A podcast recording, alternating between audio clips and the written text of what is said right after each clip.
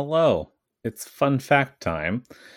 Uh, I think we're breaking from our format because I don't think one of us is really presenting so much as we're both just presenting at the listener for a change. yes, Um, this is a very special episode, uh, which I have been referring to as uh, a roundup yeah. because Brad and I recently took a trip together with some other folks, and we learned a lot of fun facts on that trip, and now we're going to share them with you. And I have new custom intro music for this episode. Oh, interesting. And I don't have a good way to play it to you over this, so I'm just going to share the clip with you over Facebook. Okay.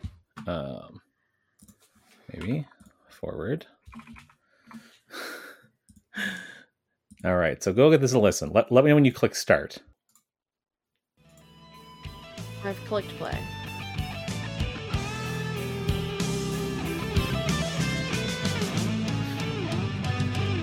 Welcome to where I stand still. Butterflies like I would thrill.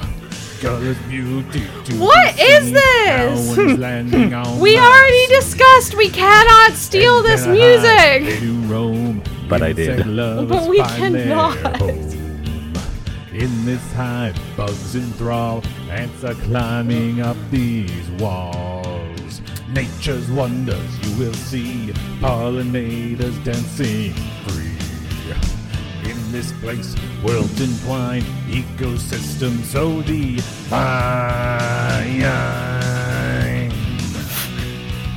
Insectarium.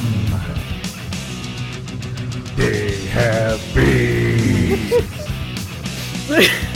Insectarium. This is extremely high effort. Don't want to go home. Do we create a Patreon to release the full version of this, or It took me so long just to put those couple of lines together. That was with every creative fiber of my body and generative AI assistance. but again, it is a minute and a half. That's the length of a regular song. Uh, the, the full song is like six and a half minutes, so Yeah, I don't think we I- can use I- this though. I cut out 45 seconds of the intro. wow. Yeah, it's a long intro. Anyway, so that's what I was finishing up before I went to go to the pizza tonight. All right. Well, today we're here to tell you about Newfoundland. Newfoundland. we learned uh several many things about it and its inhabitants mostly the animal inhabitants we mostly stayed away from people realistically Yeah, yeah. um so basically our plan for this is to just kind of go through the different portions of our trip and share with you the information that we learned about those different portions so to kick us off we actually had to get to Newfoundland first. It's true, we did. It takes a long friggin' time to get to Newfoundland. Uh, requires a lot of driving, and then uh, what do you have to get on, Brad? A ferry. A ferry. Fun fact about the name fairy. Okay. Do you know that if you go back a couple of languages and root words, uh, ferry and fjord have the same root word in some Oh. proto language? Very interesting. I did not know that fun fact. Well, I have a fun fact for you. Ooh, Did you know that the Marine Atlantic, which is the organization that runs the ferries between Nova Scotia, Cape Breton, and uh. Port Basque, and well, Yeah. I was thinking specifically Port Basque and St. John's, has been running for 125 years. Yep. It hasn't been. Oh, okay. All right. All right. So you did know that fun fact. Okay. Yeah, as as we were pulling out of Port aux Basque, I I forget how I wound up in this, but it's me. So I went up on the Wikipedia page for Marine Atlantic, and then actually no, I googled something. I was trying to figure out something, and I found like a CBC article from 2008 talking about funding going to the Crown Corp that is Marine Atlantic, and I was like, oh, I didn't realize that was a Crown Corp. So then I went to the Wikipedia page and da da da da da, and it used to be CN Rail and da da da da da. Well, let me share with you another fun fact. Please do. Um, so the first, the first journey that the uh, ferry took between Cape Breton and Newfoundland was on June 30th, 1898. It's a while. And the SS Bruce uh, departed from Port aux Basques for North Sydney just before midnight and then arrived in Cape Breton the next morning. And the fun fact that we take out of that is the fact that we've had 125 years of technology development and the speed of the boat has not gotten any faster. Yeah. Well, I was looking at the the ship type that we were on, and its maximum speed is about twice the speed that they actually take on the journey, which I assume is a cost cutting measure. Mm, yeah. Well, uh, it could go But yeah, faster. Is it would be nice. takeaway from that. But I would go to Newfoundland. We had a great time. Yeah. I guess to foreshadow the end of this, we had survived. mostly a really great time. Yeah. And I would absolutely do that again. But the amount of travel that is required to reach Newfoundland and specifically Gros Morne National Park, which is where we spent the majority of our time, uh, is very uh, prohibitive. I find, I think, for people who are considering making the journey. So I just want to Yeah. give you my mini review and say, absolutely worth it. It is very long. Yeah. I I would almost not mind if the ferry like the time underway was a smidge longer and in exchange instead of docking in Port aux Basque they docked you up in Corner Brook Yeah, I would accept that. because it's a 7 hour journey but they make their uh, we, we did the night ferry. You can do a day ferry as well so maybe it, it matters less for that. So it's like a 7 hour ferry crossing but they wake you up an hour before that you you get to port. So really, from the time departure happens hmm until the time that you're being woken up is six hours, Mm. which is a which is a pretty short amount of time to That's sleep. true, but realistically, also, um, like for people who are factoring this travel time into their journey, Yeah. you do have to be there two hours before the ferry is set to depart. So, Yeah. for example, going on the night ferry uh to get there we had to the the ferry departed at 11:15 and so we had to be there by about nine o'clock and Yeah. then a lot of that is waiting in car lines and then eventually boarding the boat. And boarding the boat, it's like a lot of um you wait, you wait, you wait, you wait. Then you got to go.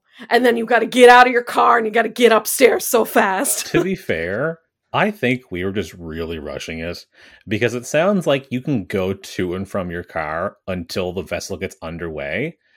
And so, yeah, I don't think we had to do like the F1 pit stop style roll into the parking spot on the deck, jump out, grab the bags, and sprint upstairs that we did. We we mostly wanted to do that. yeah. Plus, eh, it gives you time to get up, get Mhm. settled in, Yeah. um, either get in into bed or go to the bar. Mhm. And the same with anything. There's two elevators and like one set of stairs. So it's going to be crowded and everybody kind of just has to. It's like when people are on a plane and everybody stands up the moment Yeah. the plane lands. Yeah. Well, not to get in too far into our review of the ferry, um, was there any other fun facts you wanted to share about the ferry experience or the journey itself? Um, no, I think it's pretty good.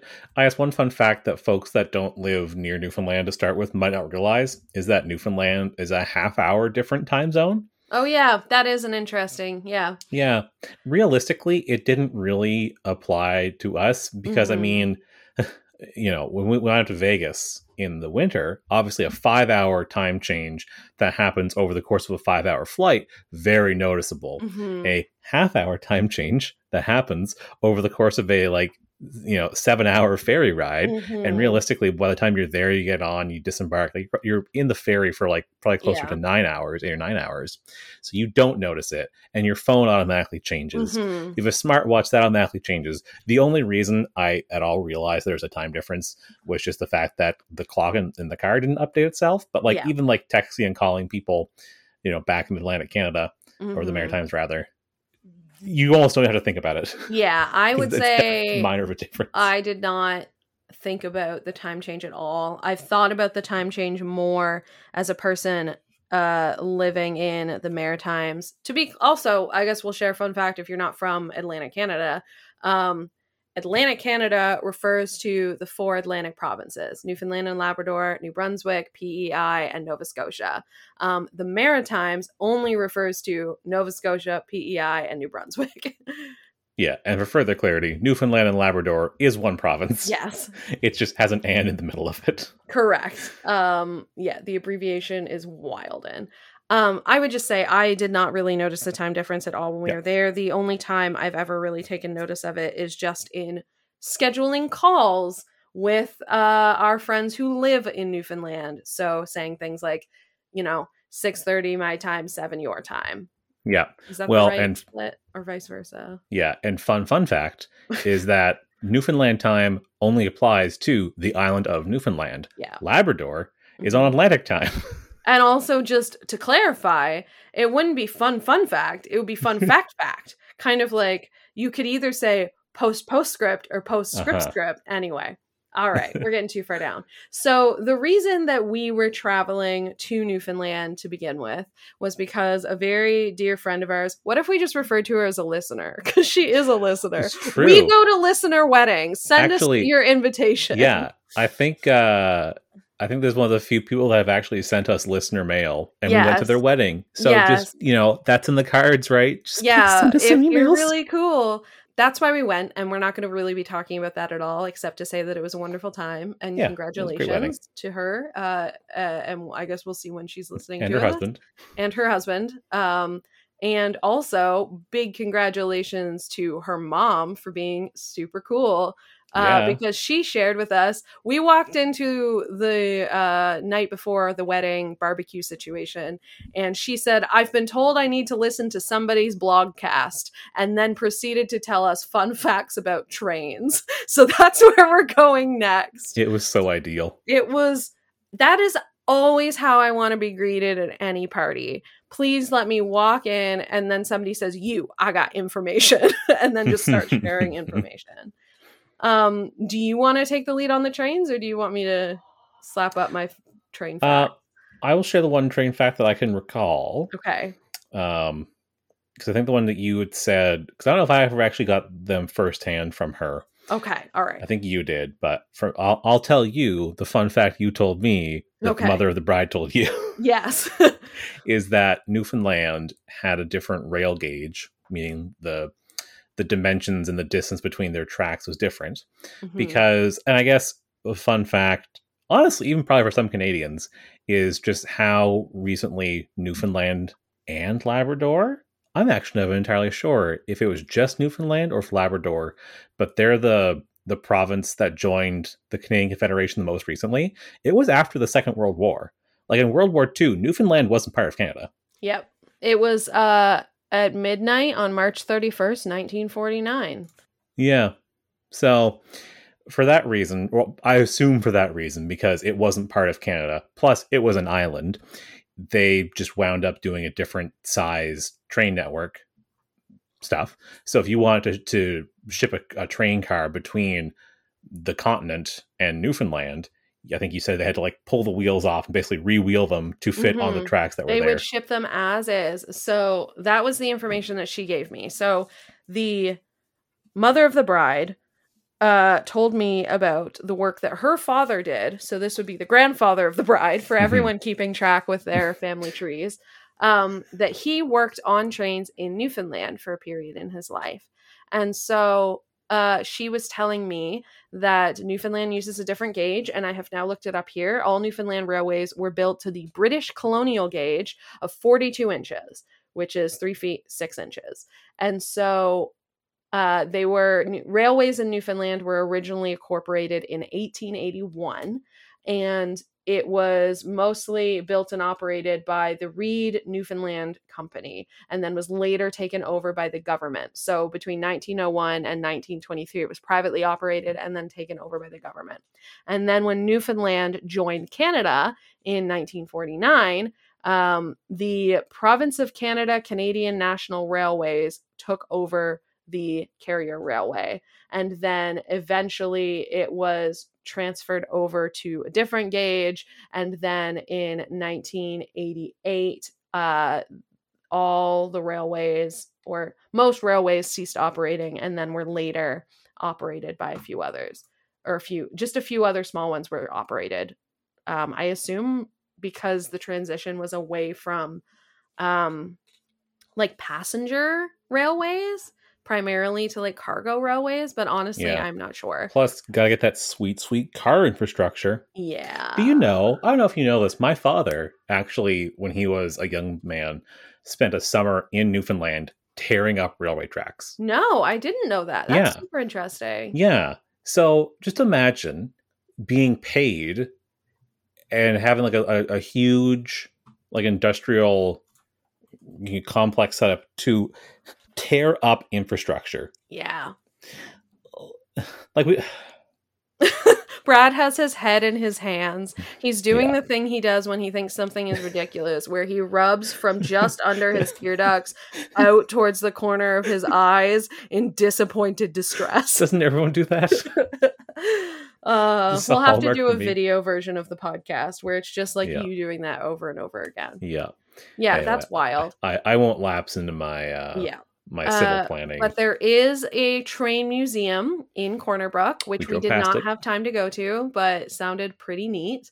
And there is still a train operating in Corner Brook. I forgot. How could you forget? That was so, So- long ago. It's this little tiny um it's like if you strapped a bunch of golf carts together Yeah. and then put fake train around them and then it drives around the streets of of uh, Corner Brook doing a tour Yeah. and it plays fake train noises over their speaker. it's It's haunting. very, very cute. And it only is two dollars to ride, we've Yeah. been told. But unfortunately, we also didn't have time to do that. Yeah.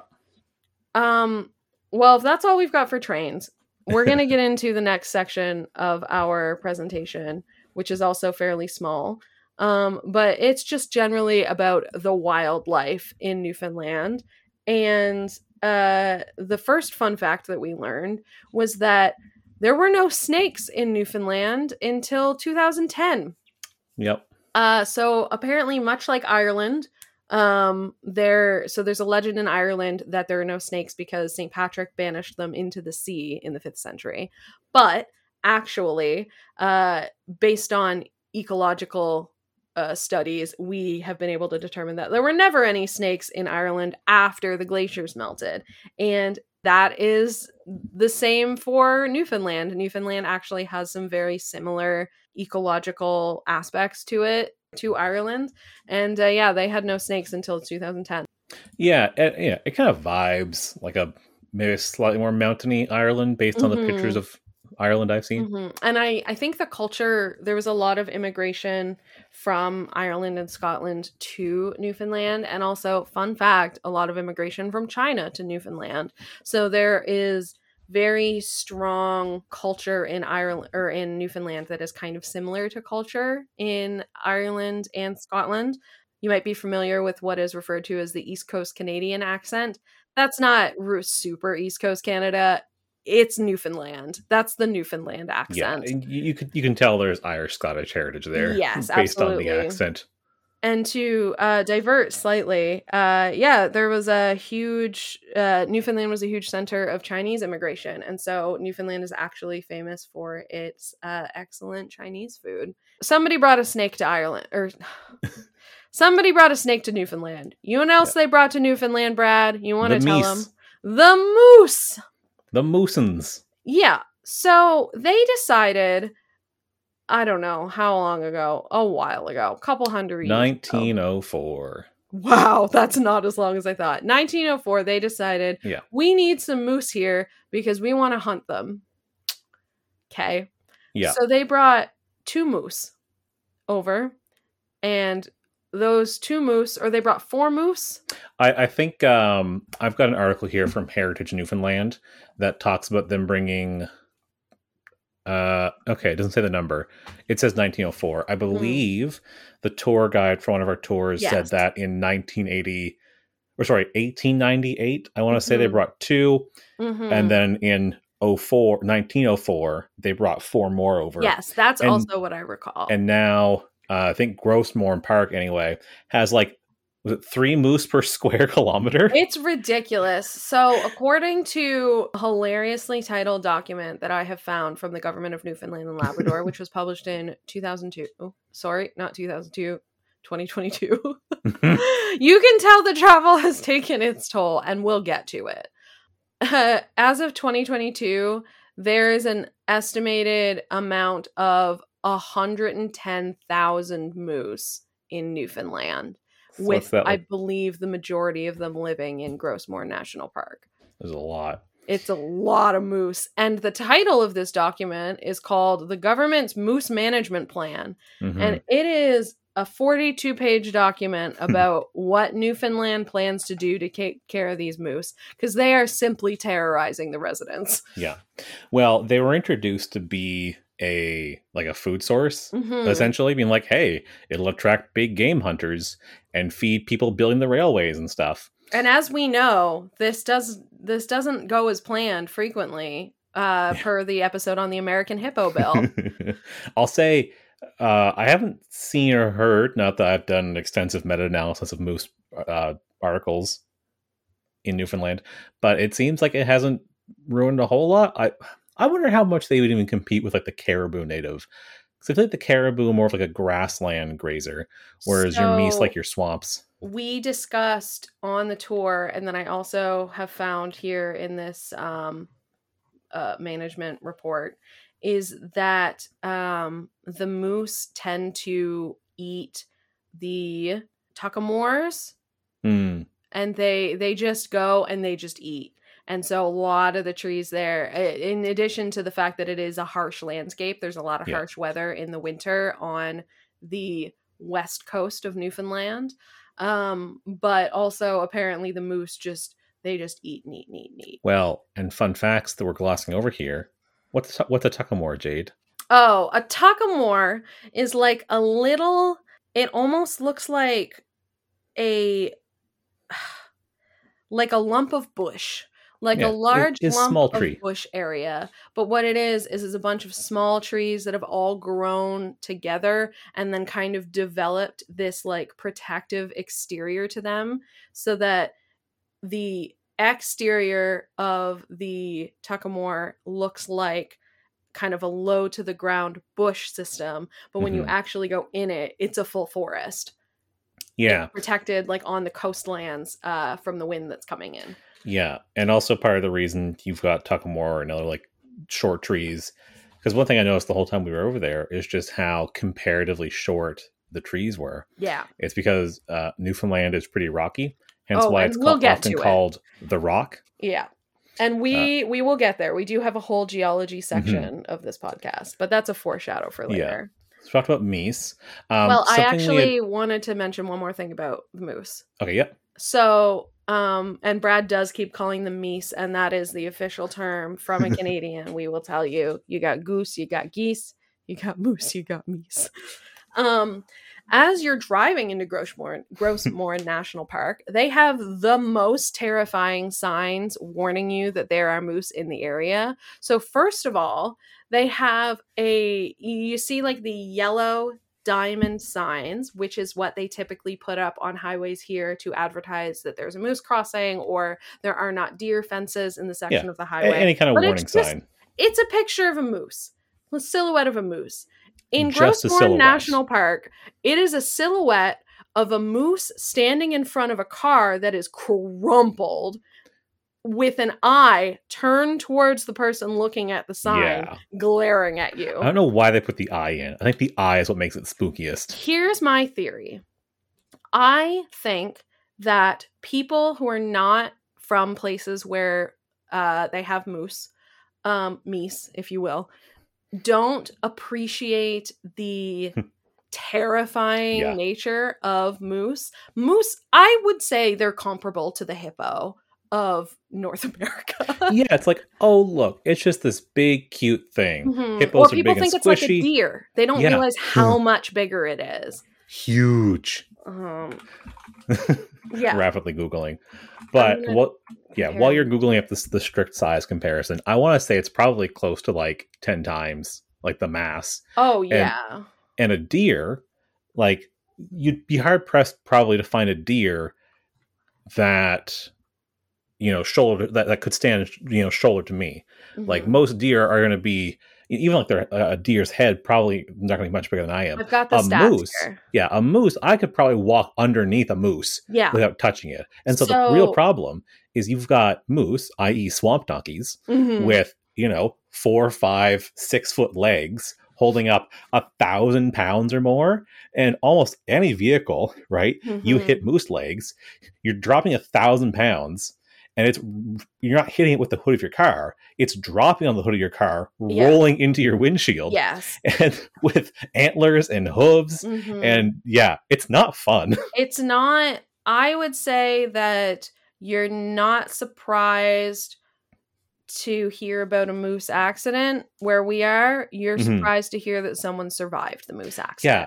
and I, I should look this up but i would be surprised if moose weren't the animal honestly probably in all of canada that if they weren't the animal that had the most fatal interactions with humans Mm. i will i'll give you the stats here now just Yeah. while we're talking about it so a deer weighs between 22 pounds i assume that's a baby yeah um, and 900 pounds and stands two to four feet high at the shoulder.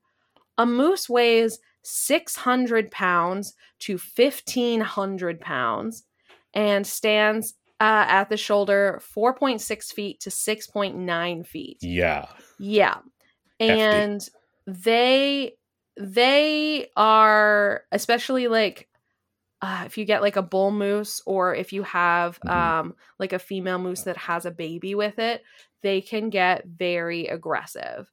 Um so if you are driving on the highway and you see a moose, you drive away. well the problem is you often don't see them Mhm. because unlike deer uh, and lots of other animals where their eyes will reflect back at you Hmm. moose don't do that Oh, and their fur interesting. yeah interesting and horrifying Yeah, fun fact. So actually, the sign is inaccurate because Yeah. their scary glowing eye is not real.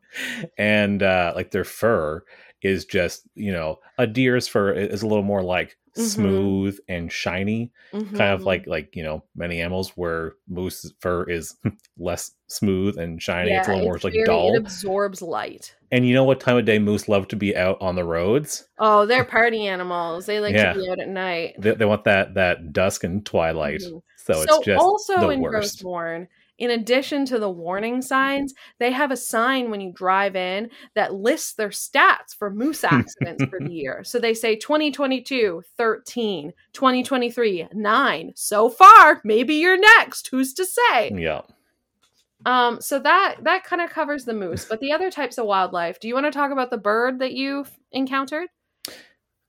Yeah, yeah. So, Gros Morne Mountain of Gros Morne National Park fame is unique in that it is a relatively southern example of an Arctic alpine environment, which is a great spot for rock ptarmigan. Ptarmigan, of course, spelled with a PT, Yeah, because The they're related to pterodactyl approach. I've uh, as well as I think Arctic hare will live up there as well. yes, they do have Arctic hare. Uh, now, I saw on my hike, which we'll probably get into at some point, a what I believe to be a willow ptarmigan because I was more in the tree line and it was less rock colored. It was more wood colored. I don't know. Neat little bird. hmm You said it was so close to you that you could have. Well, I think what you said you could have kicked it. Um, No, I think I could have picked it up. you could have picked it up. I think Yeah. you used the term punt, but Oh, yeah. yeah. But either way, Yeah. it was really close to you. And also, uh, I confirmed based on Wikipedia that my suspicion of there's no way they have raccoons here is correct. Mm, Because yes, there's a couple of times in the camp I was like, this garbage can does not seem bear or raccoon proof. yes. You know, I'd be more concerned with raccoons, Mhm. um, which they don't have. They do have black bears, uh, which, fun fact, the subspecies of black bear native to Newfoundland uh, hibernates a little bit longer on average than your regular black bear. Taking it all back to that first episode. Interesting. Yeah, truly. There were a lot of things. We saw a lot of moss. I guess Yeah. we haven't done an episode on that yet, but it's known that I enjoy moss. Um, and there are lots of other animals that live there, but um, kind of what struck us the most were things that do not live there. Um, Yeah. such as the snakes, raccoons. Um, I did determine they do have red squirrels, so I do think that is what we saw. Um, but I don't believe they have gray squirrels or chipmunks. Um, Uh, I think I saw a list that chipmunks had been introduced there at some Okay. point. So basically, if you just bring like a raccoon over in your pocket, I'm not suggesting that you do this, but I am saying that that's how they introduced moose. Yeah. So, Yeah. American red squirrel and eastern chipmunk are both Mhm. listed on the introduced species list. okay. One that I'm a little skeptical about is that if you go look at the gray squirrel, hmm I guess specifically the eastern gray squirrel, its range doesn't include Canada. Well, it doesn't include um, like eastern Canada at all, which surprises me because I'm pretty Hmm. Sure that's what we have just in droves around here. Yeah. So I don't know if this is just but interestingly, we have them in the city that we live in, but Yeah. they don't have them in like the little, the smaller communities that are like half an hour to an hour away from us. They are city centric. Yeah, Um, yeah. So, one other thing that I'm convinced that I saw, but is up for debate because it was very far away, Ogopogo. um, is no, not Ogopogo, although that is a dream. I said the entire time we were there, I want to see a giant squid. We Oh know God. giant squids have washed up on the shores of Newfoundland before, and it happens about every 70 years, depending on the water temperature and their migratory patterns. I said this to multiple people that we walked by, and they all Like said, this- Cool, send this girl home. Where um, are we in that 70 year cycle? Uh, I think we're about then. Like, Well, I think the back. last was like 1950s. Alright. Um, so it was a possibility. However, it did not happen. well, fun what I- fact. Do think I saw was puffins Hmm. because uh, Atlantic puffins do live in Newfoundland, and specifically, uh, there is a flock of them in Gros Morne. And I saw from a distance on some rocks that were just off the shore, we saw a bunch of seagulls. We also saw a bunch of birds that were dominantly black with a white front, but we were too far away to like confirm. But puffins do live there, which is pretty neat. Mm-hmm. Oh, okay. I'm reading the Eastern Gray Squirrel page more. The map I'm seeing is the native range. It does say that Ah, expanded. So, Okay.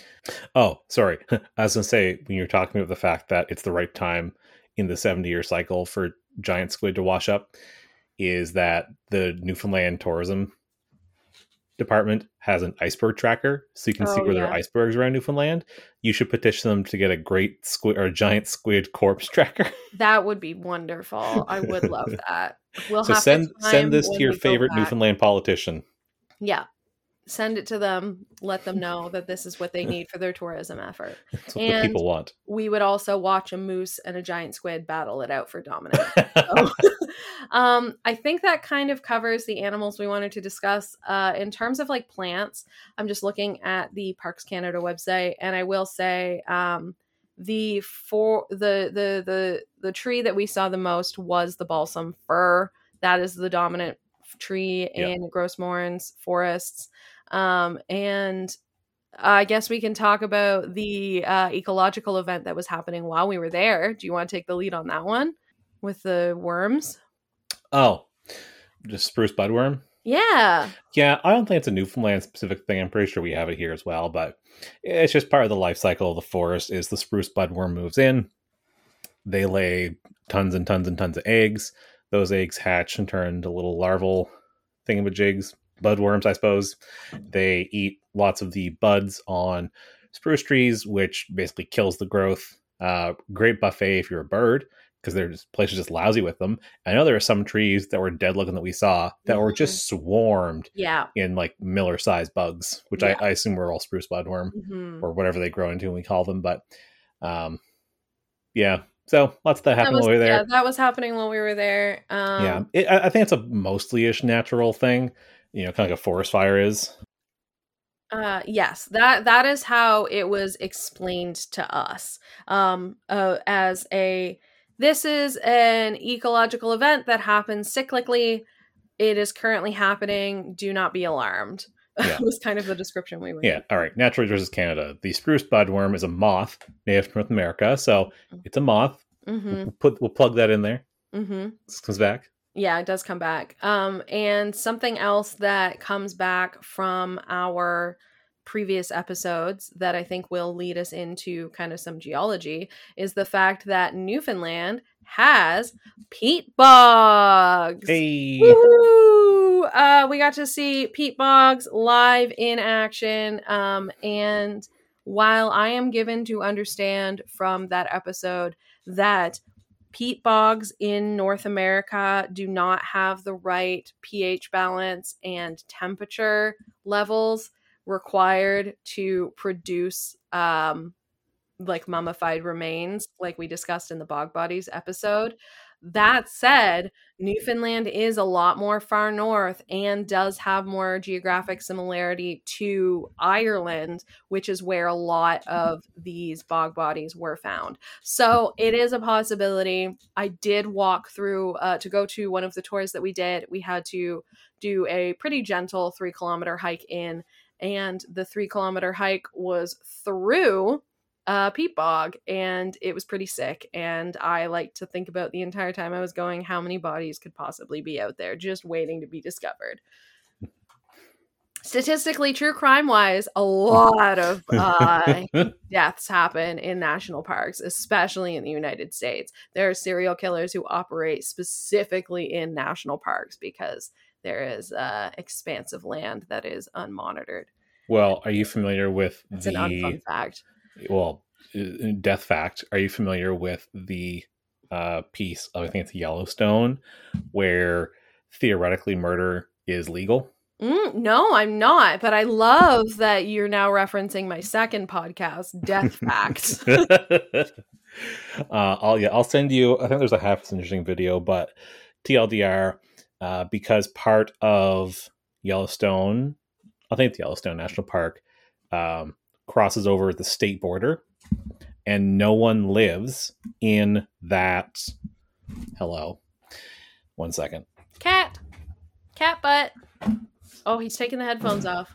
Oh, the cat. He and the cat are having a fight to the death. The cat is winning. Oh God, the podcast is over. All right. anyway, so because the national park crosses the state border, but the whole national park, I think, is under the jurisdiction of one of the circuits. I don't know, the ninth circuit, maybe. Mm-hmm. And if you commit a murder in that part of the park, you have to be, you wouldn't be charged under whichever state most of the park's in. You have to be charged in the other state, but no one lives in that state and also in that that circuit of the American federal justice system.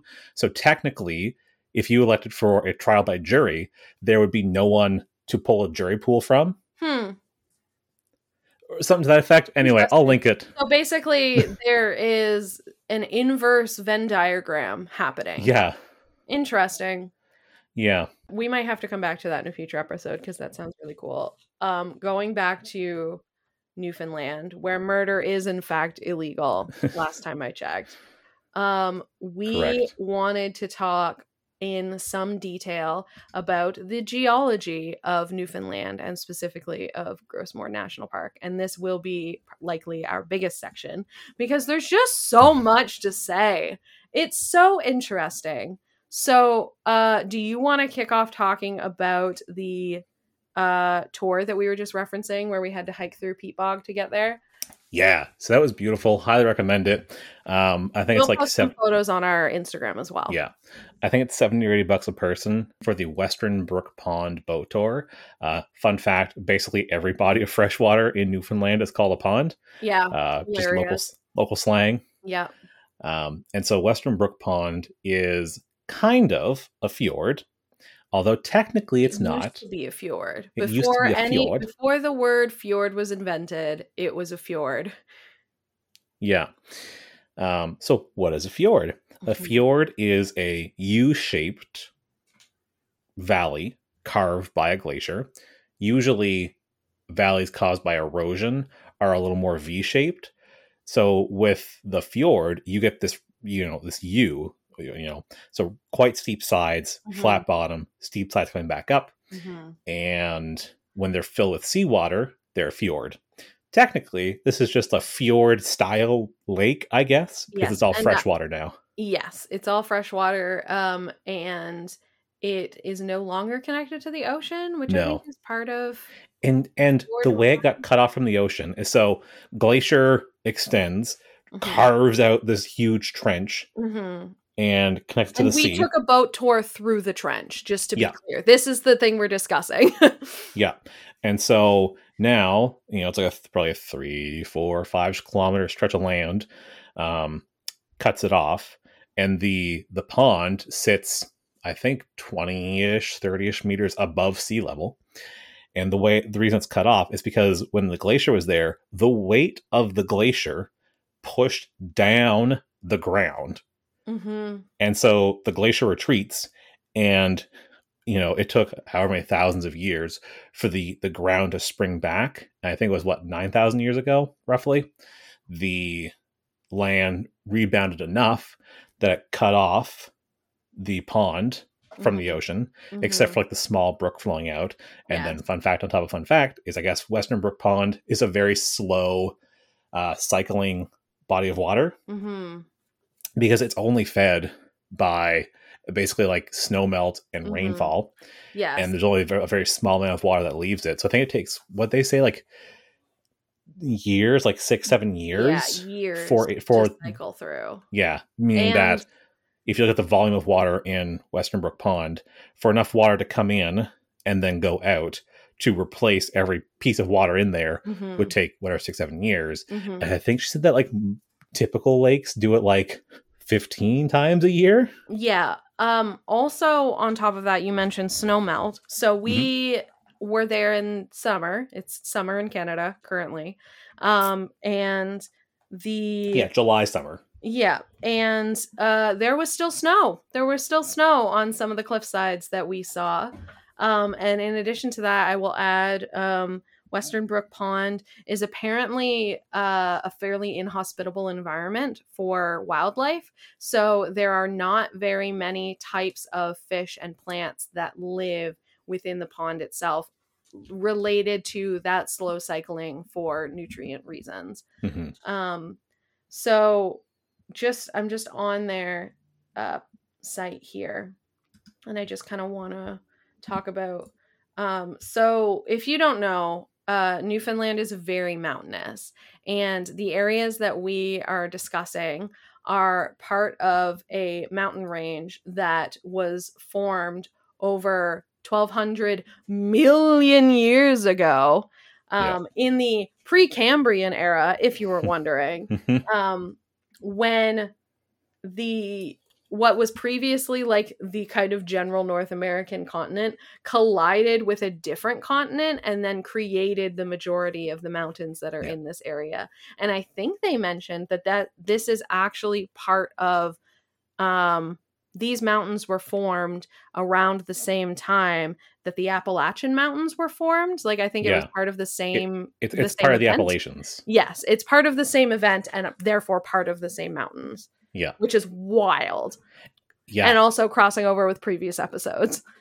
it all comes around yeah i was surprised when we got off the ferry in port basque like there was just mountains all the way down there like Mhm. obviously i knew Gros Morne was a mountain i Mhm, just assumed it was more flat and just like you know coastal rocks mhm. but no it's all mountains It's all mountains. And what's kind of scary is like after being there for a week and especially being in Gros Morne National Park, when we were driving home, it was kind of like, oh yeah, mountains. But these aren't like the cool mountains. These are just like your run of the mill highway mountains, which is a wild attitude to develop. And then we return to the non mountain regions of the other maritime provinces and Yeah, are like, oh, Nova Scotia. right, this is weird. so Why is it so flat? yeah how come I can see the land unobscured by fog covering the top however many feet? yeah. Well, and also part of it too, just the fact that the trees are also taller here, so Mhm. that all a lot of the time you can't even see off the distance over how flat it is because the trees Mhm. are you know twice and thrice as tall. yes, yeah, the trees there were very small, which was also very jarring. Um, do you want to discuss the other set of mountains that is different from the Tablelands? mountains? Yeah. Yeah. So the tablelands are part of the Earth's mantle that is thrust up through the crust, and exposed there. So um, It's some Mordor looking Yeah. stuff. it's pretty cool. Um, there was a word that I saw used to describe it in the Discovery Center. Well, I unf- took photos of every like wall panel at the Discovery Center. Yeah. So Unfortunately, the Parks Canada site I don't think says that word, so I can't go check that word in Wikipedia. But basically, um, this is not the only example of this place or of this kind of um, area. It's just this one's very accessible and very well uh, or undisturbed. So it's a good reference, which, fun fact, was a key part in starting the theory of like plate tectonics and continental drift, mhm. which uh, I don't think as a group we realized just how young that theory was. Like it's Yeah. from the 60s. yeah. Like pre 60s, they were like, Earth just always looked the exact same. hmm And someone's like, actually, it wiggle wobbles around. Yeah, So I I, have photos of this section of the Discovery Center where they talk about they refer to um, the geology of Gros Morne as a proving ground Mhm. where it was able to provide the geological evidence to support theories that scientists held prior to the 1960s but could not be confirmed. So, plate tectonics provided a mechanism, and then Western Newfoundland became one of the first places in the world to be explained by that theory. Yeah, Yeah. Yeah. and there's some nice maps showing it's like, okay, here's the tablelands, which is part of the crust being pushed through. Here is um, the long range mountains, Mhm. which show this, you know, part of, That's of plate tectonics. Brook Pond, which we were just discussing. Um, Gros Morne Mountain has its own kind of ecology. It's uh, capped with pink quartzite, so it looks almost like a combination between these really lush green mountains that came were formed by glaciers and these really really barren tablelands mountains that are formed by the Earth's crust because it is there's some green parts, but a lot of it's pretty barren, and it looks very pink when you're looking at it across, and that's because it's uh, got pink quartzite. Um, let me see what else. We also have Green Point, which was a location that I got to go. Um, so one of the days of our journey, uh, part of our group, including Brad, uh, went off to hike Gros Morne Mountain. And the other part of the group, including myself, went off to have a very chill beach day uh, the exact opposite, in fact, of climbing Gros Morne Mountain. Um, so what I did during that time is get up and have a leisurely breakfast at a cafe and then go to Greenpoint, which was very exciting for me because that is the site of a lot of fossils that have been found in Gros Morne.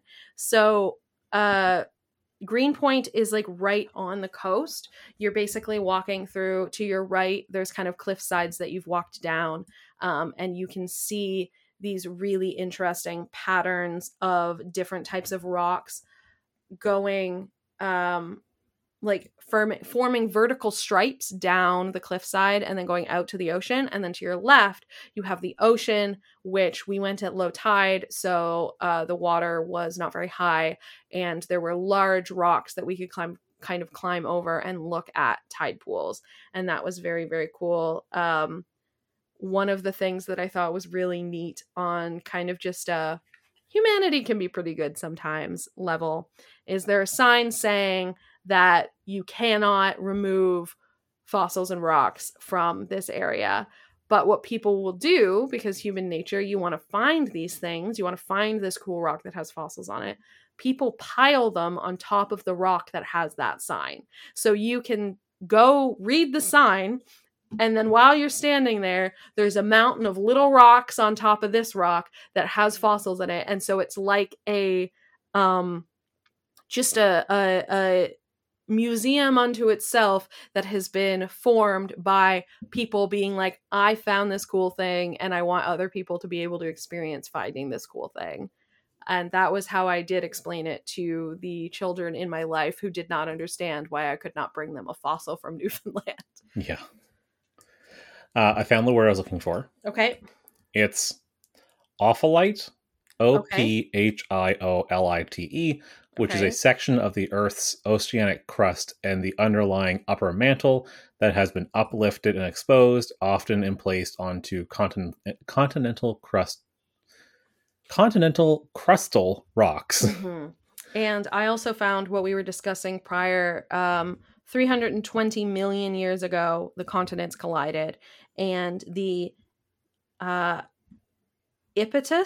Ocean. That's my best guess. Yeah. Uh, I think Iaptus is how it Iaptus pronounced in some of the Ocean. I was basing it off of Icarus. Um, the Iaptus Ocean was destroyed uh, and Pangea formed. So that is relating to uh, where uh, those continents collided. Uh, Yeah. I took a lot of photos of interesting scientists because I really liked their outfits. Uh, do you want to talk about your experience with Gros Morne Mountain? Well, before we do that, because you just mentioned Pangea, and a fun fact that you realized was that Pangea, for those who don't know, was a supercontinent. Mhm. Because But it was not the only one. yeah, What? so yeah, Brand new Pangea is information. yeah, Pangea is actually just the most recent supercontinent, which is when all of the land masses were pretty much mushed together. Uh, and there's been, I have pulled up here, um, like half a dozen or so. It's wild and and for those of you who only learned about Pangea from the oh, what's his name? What's the rapper? Lil Dicky from the Lil Dicky song. yes, I did quote that lyric several times while we were there, Yeah. and I cannot quote it on this podcast for explicit Yeah. reasons. So Pangea is the most recent supercontinent, which formed 336 to 175 million years ago. Mhm. Prior to that, we had Gondwana. Prior to that, it was Pannotia, and then Rodinia, and then Columbia parenthetical Nuna. Uh, presumably trying to decolumbi- decolumbusify things, which, uh, as we all on this podcast, we're firmly behind. Mhm. Atlantica, Arctica, Kenorland, Ur, and Vaalbara. Well, actually, that I I didn't want to I didn't have like a whole lot of information to share on this subject just because I want to ensure that we are fully informed before we are talking about other people's cultures. But before we jump into the Gros Morne Mountain part, I will mention so the Discovery Center where we're referencing we got a lot of this information was very very Mhm. cool. And one of the exhibits in the Discovery Center was about the geology of Newfoundland and more specifically Gros Morne and how that impacted scientific research.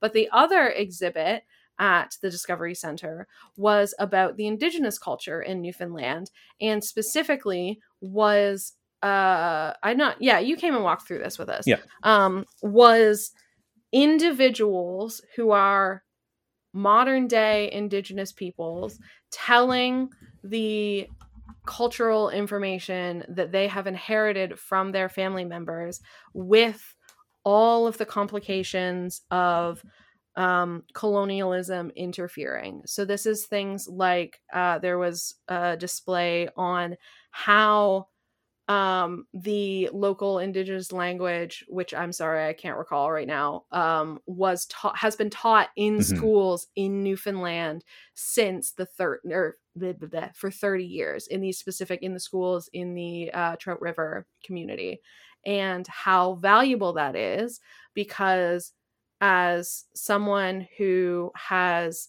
a language that is dying out in my family um, when you lose your connection to your um, native tongue, to your people who speak that language in your family, either through, uh, you know, the routine, unfortunate events of life or through the intentional uh, agenda of colonialism with residential schools in Canada and the efforts to stamp out Indigenous languages.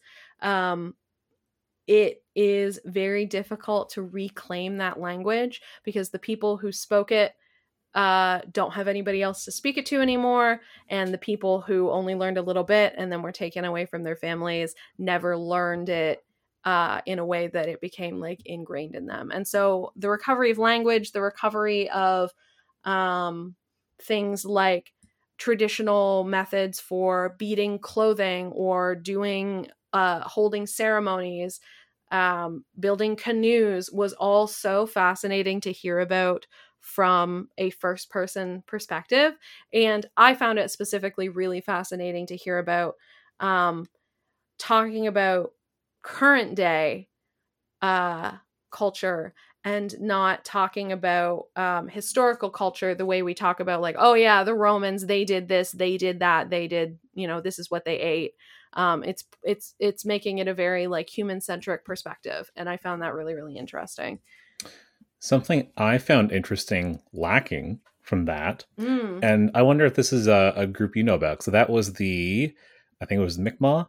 i believe so, the- yeah and it was the community like a lot of the people who were giving the first Mm-hmm. person perspectives were specifically from the trout river area yeah What they didn't mention at all were the Beothuk people. Are you familiar with the Beothuk? no i'm not Well, it makes sense because they're extinct. okay Uh, they were that lightly makes sense why they're not genocided. included in the thing since it, it was all like first person perspective Yeah. So no, they were lightly genocided off of Newfoundland. Oof. They are a more uh, Inuit, I believe. Um, okay like a northern community Yeah. And so they were a group uh, that when Europeans showed up, they were like, we don't trust these guys Hmm, and try to avoid them. yeah. So avoid them. Um, never really were interested in adopting firearms. Um, and, you know, no, they didn't get along because they were like, hey, can you please stop? Uh, Yeah. Can you get off our land? And the Mhm. English were like, "You mean our land?" Mm. Pew pew pew. Uh, so a little bit, uh, you know, your your typical settler violence combined with you know um, being outcompeted on resources. Mhm. Uh, the Wikipedia page here is like, oh, there's some disagreement on uh, if if genocide correctly applies here, but mm, it's close enough. So yeah yeah, yeah so uh it was woo, really colonialism. yeah uh i just i thought it was really kind of a, a good segue when you brought up how they're renaming one of the old supercontinents to not be named after columbus Yeah. um and Well, I can uh, oh no you go ahead I would say I can pivot from there and do a little bit about the discovery of Newfoundland or the discovery by Europeans of, of Newfoundland. Sure. If you want to go into that, we can go into that. The other thing I wanted to hear about was um, your experience with the mountain, or just like the Gros Morne Mountain, because we kind of talked about all the other types of mountains, but we didn't Yeah. talk about the factors of Gros Morne. Yeah, I don't know. There's a whole lot more to bring up on Gros Morne. Um, It's the than- second tallest mountain on Newfoundland. yeah, You second tallest mountain in Newfoundland. It's 808 meters. There's the the Cabox, C A B O X, uh, which is probably 200 200 kilometers south, which is just 10 meters taller. Uh, Labrador, the mainland component of the province of Newfoundland and Labrador, has I believe much taller mountains on it. Mhm. Yeah, that makes But, sense. Yeah, on the Um, island itself, they're pretty short. Uh, I didn't summit it. Um, I got halfway. I got halfway through. Well, I, I, I did the approach, which is already, you know, more elevation than, than I've ever hiked Mhm. continually in my life. And I was like, mm, Yeah. you know what? I'm already a little hot and tired, and you know, yeah. not feeling great from the the night before. So I'm like, mm, I'm going to he turn around. the beach. yeah, but uh, Uh, even the approach trail was beautiful. Mhm. Um, but man, just seeing like that's the closest I've ever been to a mountain Mhm. that pronounced because uh, we should we could do a whole episode on on mountain stuff, but um, And I'm sure we will. one one big thing with mountains is that it's not just about the absolute elevation of the mountain; it's how much prominence does this mountain have from the surrounding area. Because you can imagine in Gros Morne, you, there, there's always a sea level because you can see the ocean from almost Mhm. everywhere in Gros Morne National Yeah. Park, and, and the ocean, fun fact, is sea level. the the ocean is what mean sea level is. That's what we base elevation on. So you have these, you know, five, six, seven, eight hundred meter mountains with a zero meter reference point within Mhm. eyesight. And so Mhm. when you start hiking at, you know, 20 meters above sea level, you hike up 300 meters Mhm. and then you look up 500 more meters to this Yeah. mountain in front of you and you're like, well, Yeah. Uh, and also, I will add that because, as we mentioned before, talking about the trees, there are not as many of them and they are much smaller. You don't have as much on land obscuring your sight lines. So, I do find like the mountains that we have here, which aren't even really mountains, a lot of them, they're big hills. Um, they look both taller and shorter than they actually are because the trees on top give them extra height just as if you had like hair and the trees around their base kind of obscure the base of the mountain so they look like they start kind of there's a much more gradual uh, approach to them and less of a steep sudden elevation. Um, and one other thing that I thought you was that I thought was really interesting that you mentioned is just how many signs exist in the approach to the mountain warning people to turn back. Yeah. Uh, I mean, wor- worthwhile signs. You know, it kind of worked Mhm. on me because some of it's almost like reverse psychology. It's like the on the gentle walk up here, you would have noticed the whatever bird thing. And I'm like, mm, yeah, the gentle walk. yeah. I'm like they Um, they they know the language they're picking. So it is if something if it's something that you, dear listener, are interested in doing. Um, we certainly suggest you do a lot more research. Everything else that we did in Gros Morne was, um, I would describe as fairly accessible. Uh, for example, the boat tour that we did, even though I did mention that there was a three kilometer hike in, it was all groomed trails and they do have all terrain uh, mobility aids available. So you can get to and participate in this boat tour. Uh, a lot of the other trails that I hiked were, while they were not necessarily groomed level to the point where it would accommodate an all terrain mobility device, um, they were accessible to people who have a lower mobility level. For instance, uh, the primary reason why I did not even make an attempt at hiking the mountain is because I have a historical knee injury Mhm. uh, and was worried that I would have my knee dislocate on the mountain and then have to be rescued. And that didn't happen, but that's some foreshadowing for the future.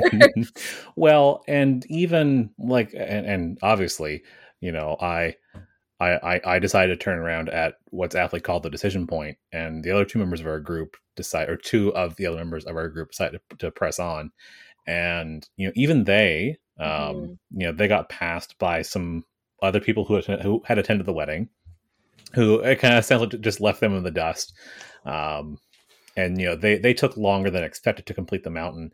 Um, now I will say too that like the park staff that were there in the morning, being like, "Hey, take your water. Don't Mhm. overdo what you can." Amount of water that you need to be sure that Yeah. you carry on yourself. But they also didn't make people like sign in, which in Mhm. some other parks they do make you sign in and sign out.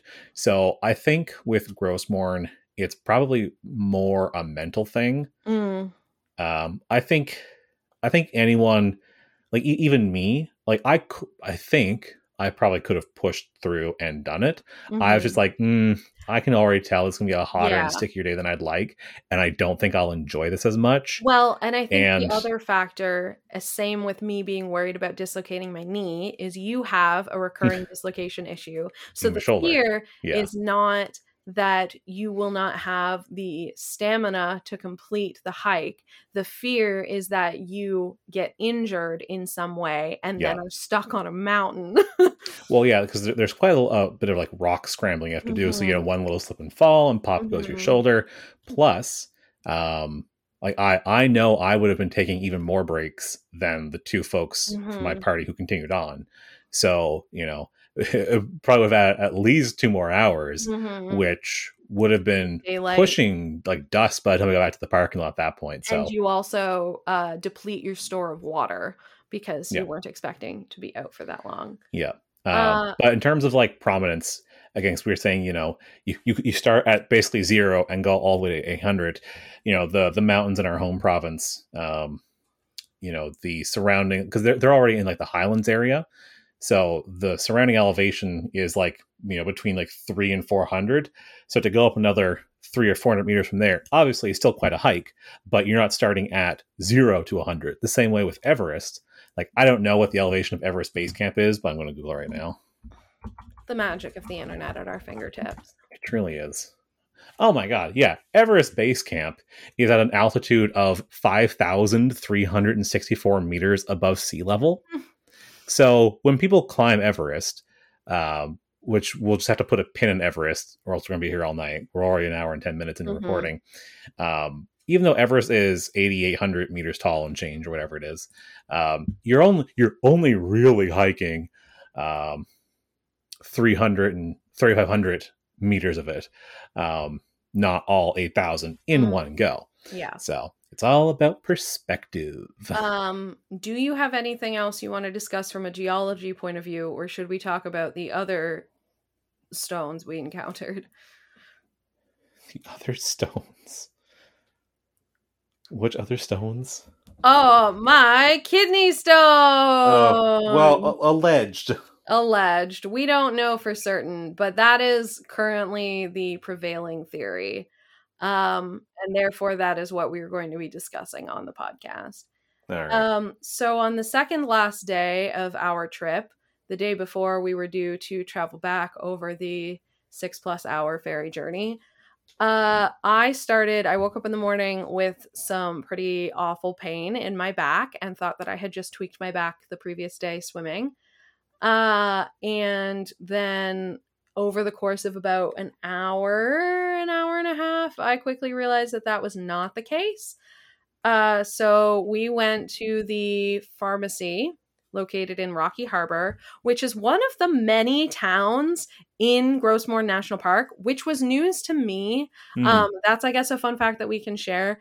National parks can have whole towns inside them. Well, yeah, our, our friend who was working out in uh, Jasper, maybe you weren't on, but he he did a video call with us once where he was just like walking through the town of Jasper. Yeah, Wilden. Well, it's just because the national park that I am most familiar with does not have any established towns, villages, settlements in it.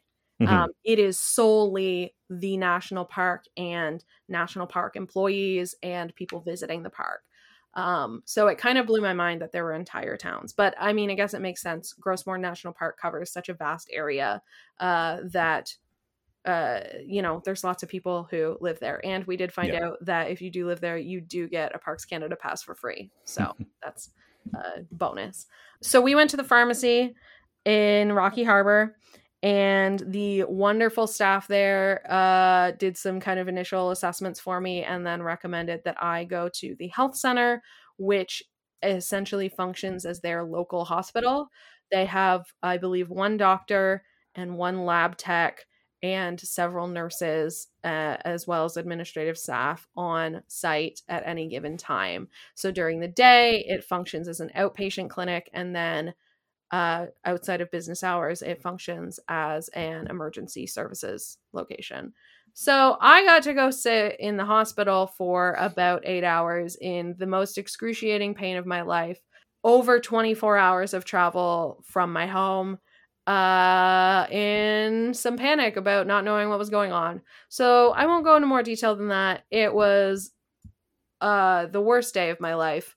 But i do kind of get to make a sick pun which i guess is worth it in that you're not supposed to take rocks from the national park but i did get to bring some stones home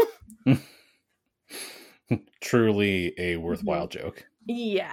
Uh I'll just give kidney stones are essentially they happen um when there is a buildup of waste in your kidneys if there's not enough fluid that comes in with that waste to kind of send the waste out. So it becomes a hard object that is made of chemicals from your urine. There's four different types of stones based on the type of chemical and waste that comprises them. Uh, but yeah, it causes uh, can you can have them your whole life and have no idea. When they exit your kidney and make their way to the exit, uh, that is when you notice them, and the larger the stone, the more painful they are. So that that's just some fun facts about that, I guess, for you. And the other fun fact I wanted to share essentially what the hospital staff did is after they were able to determine that my pancreas or not my pancreas my um, appendix was not going to explode on the ferry uh, and that kidney stones were the most likely um, diagnosis they gave me some painkillers and also specifically a muscle relaxant. And I didn't know this. I just thought it was really neat. The pharmacist very kindly took about 20 minutes to have a lengthy conversation with me about these types of medications because I thought it was interesting. Um, so, your typical muscle relaxants that you would buy over the counter uh, relax your, um, I don't know what they're called. It's it's the opposite of uh your smooth muscles. But they're your Linear? linear maybe um they're your muscles like you know if you've got neck pain if you've got kind of like generic back pain if you've got arm pain um related to your limbs that kind of thing those are what those muscle relaxants are for but the type of muscle relaxant i was prescribed is called a smooth muscle relaxant and it is uh, uh impacts the muscles that are like interior like hmm next to your organs and used in uh, your digestive process. So I just thought that was cool. I didn't realize that there were different types of muscle relaxants, but I guess bef- it makes sense. And before all the healthcare professionals listen to this podcast email me, I have Googled it. It is not linear. The three types of muscles you have Mm. are skeletal muscles, Oh, okay. smooth muscles. So Yeah. I, I assume your general, you know, Robax or whatever is targeting skeletal. You have your prescription smooth muscle, Yeah. and then ones you probably don't want rel- relaxers for are your cardiac muscles. Yeah, probably not. Yeah. Um, and then one other topic we wanted to discuss very briefly was how the uh, Canadian healthcare Medicare system works in a scenario like that. It just does. It just does. I am a Canadian citizen from a different prov- province. And while in Newfoundland, having this, uh, what I would describe now as like a minor medical emergency, but at the time would have You just don't know. yeah, I yeah, it it just feels like a scary medical emergency where you're in so much pain that you're vomiting in the bathroom in the hotel or in the hospital. Um but you just show up, hand them your provincial Medicare card and they take care of it. I did have to pay for my prescriptions, although um I do have insurance and I could have direct billed through my insurance. I just didn't feel that it was necessary at that moment. I would rather bill it when I get home, put it in for recovery. Uh, and the medications combined, I don't know if you know this. Do you know how much it cost me to pay for those two medications? Oh, I overheard, but it was like what, Oh, like sixteen dollars it was something. like eleven dollars. And to be fair, it was only a couple of days worth of doses. It was just to get me home. But uh paying eleven dollars for two medications when you are on vacation far from your home is pretty darn good. So Yep. universal healthcare uh we're big fans. Yeah.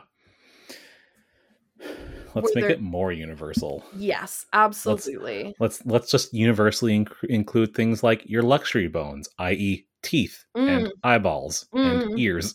Yeah. But anyway, Yep, and also uh, greater prescription assistance, etc.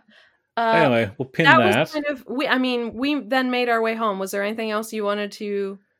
Any other Uh, sections you wanted to discuss? yeah, I got a couple things to slam in. Mhm, Um, we talked. I think we could talk enough about fjords. mhm. Um, there, w- there is a proper fjord in Gros Morne National Park, which is the fjord of Bonne Bay or Bonnie Bay, Okay. however you want to pronounce that one, because it's still connected to the ocean. hmm Um, and then the naming of Newfoundland, because Ooh. I thought that's interesting. That is interesting. That's a nice way, a nice note to go out on. Yeah. So Newfoundland, as mentioned, is is colloquially known as the Rock. Mhm. The people who live there are called Newfies. Uh, fun story: I have an aunt who is a Newfie, and I didn't know that. we worked together for a couple of years at a museum. I'd said something. I, I made a joke about her being Newfie, and I said, "Sorry, sorry, I mean a person of Newfish descent." and she struck her laughing. It was great. But anyway, so this is So- just a story about how you're really funny. Oh, I'm What you're telling me. hilarious, Okay. especially at parties. Please Okay. invite me. Uh, so Newfoundland, as discussed, uh, was settled by the.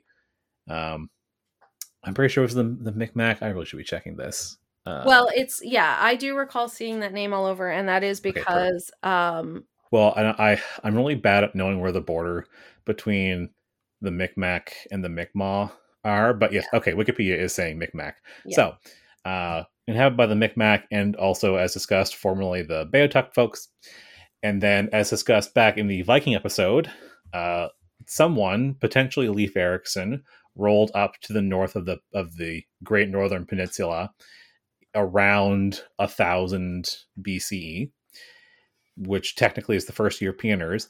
And did you know? Because fun fact, um, Leif Erikson and his predecessors and descendants, who, if it wasn't Leif Erikson, probably was one of these guys who who is potentially the Viking who settled uh, Newfoundland, hmm was Christian. I guess That I just- never really thought about it. That just feels illegal. Like obviously, I know. it does feel illegal. like like a Christian Viking just sounds a little wrong. Mm, okay, like yeah. no no no no. Vikings are Vikings. Christians are the French, the Germans, and the English in like fifteen hundred onward. Yeah. For some reason, I don't know. It just seems Yeah. That was Yeah. really interesting. And Yeah. uh I I will I guess foreshadow for the future. I told you I had a wild topic for this week and then actually I fell down a different rabbit hole and I'm not doing that topic. But the wild topic that I have discarded and may come back to in the future was I did want to do a deep dive on Veggie Tales. So Leif Erikson would have been really into that, is what you're telling me. yeah. Well, what what what's a big leafy green that could be like leafy Erickson? In the VeggieTales Erikson adaptation. In the, oh, Kale. I don't think they've got a Kale character. It was before Kale got really big. Um, so that Before would definitely be. Leafy Erickson. Yeah. Um, so anyway, Leif Erikson and the Viking gang they settled Vinland, which is like the pseudo mythical Norse new world in the Atlantic. Uh, so Vinland, Vineland, or Winland was the the Norse name for it, which stands for it's just Finland, but he's kind of got like a little bit of a speech impediment. Yeah. No, it's kind of like um the the etymology is disputed between vin being associated with wine or vin being a different vin associate more like pasture or meadow. That feels more right. Yeah. So Vin's like pasture or meadowland. from like French. Yeah. But also um Vinland kind of sounds like Finland. Yes, which is I said. Finland yeah. speech impediment. Yeah. You didn't laugh at my joke. Sorry, I was too focused on trying to read this. Yeah. so that's funny um, and then of course when the british come along uh, newfoundland was actually the first british uh, territory. So it, it's kind of like newfoundland's the start of the british empire. Because before newfoundland it was just you know britain. And then they're like let's go add in actually because newfoundland was settled and mapped and claimed by john cabot in like 1500-ish wasn't he 1497 voyage to the coast of north america so yeah that was just henry the 1597. yeah henry the seventh of england so yeah this predates the british empire because it predates britain because 1597 was not Henry. sorry what did i say Absolutely Elizabeth. 1497 Oh, oh, okay. All right, I'm back on board. So I was yeah, like, you- I will fight you about the Tudors. And fun fact, uh, John Cabot isn't a real person. I mean, he is, but uh, his actual name, he's the Italian Giovanni Capato. oh, fancy. But a- as was the style of the time, uh, he was hired by the British, much in the same way that um, you know uh, old old seaman who we don't like to talk about, Columbus, was hired by the Spanish Mhm. uh, Giovanni Cabato, Mm, who anglicized himself to John Cabot, mm. uh, was a I think he was Viennese, Cool. no Nepalese. Uh, he was sorry, born in Naples or Castiglione Chivares or the Republic of Giona. Well, as much as I love hearing you try and pronounce Italian names and words, um, we Yeah. are at an hour and 20. Yeah, yeah, yeah. Point is, he was there. Uh, Newfoundland stock. It's it's spelled Newfound land, Mhm. but it's definitely pronounced Newfoundland. Newfoundland, yeah. But uh, all right, I think that's pretty much all I got here. did you do you have any other takeaways? What's your general review?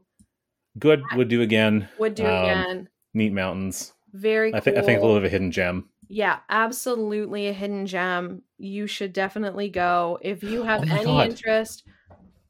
What? We okay. Aside from me playing the song Insectarium, we Oh. haven't talked about we haven't yet. talked about the insectarium. You know what, guys? I don't know if we can do it. We might just have to do. You had a lot of butterfly and moth facts because after we went to the insectarium, you were listening to other podcasts about. true. Do you want to do a full episode on on insect facts?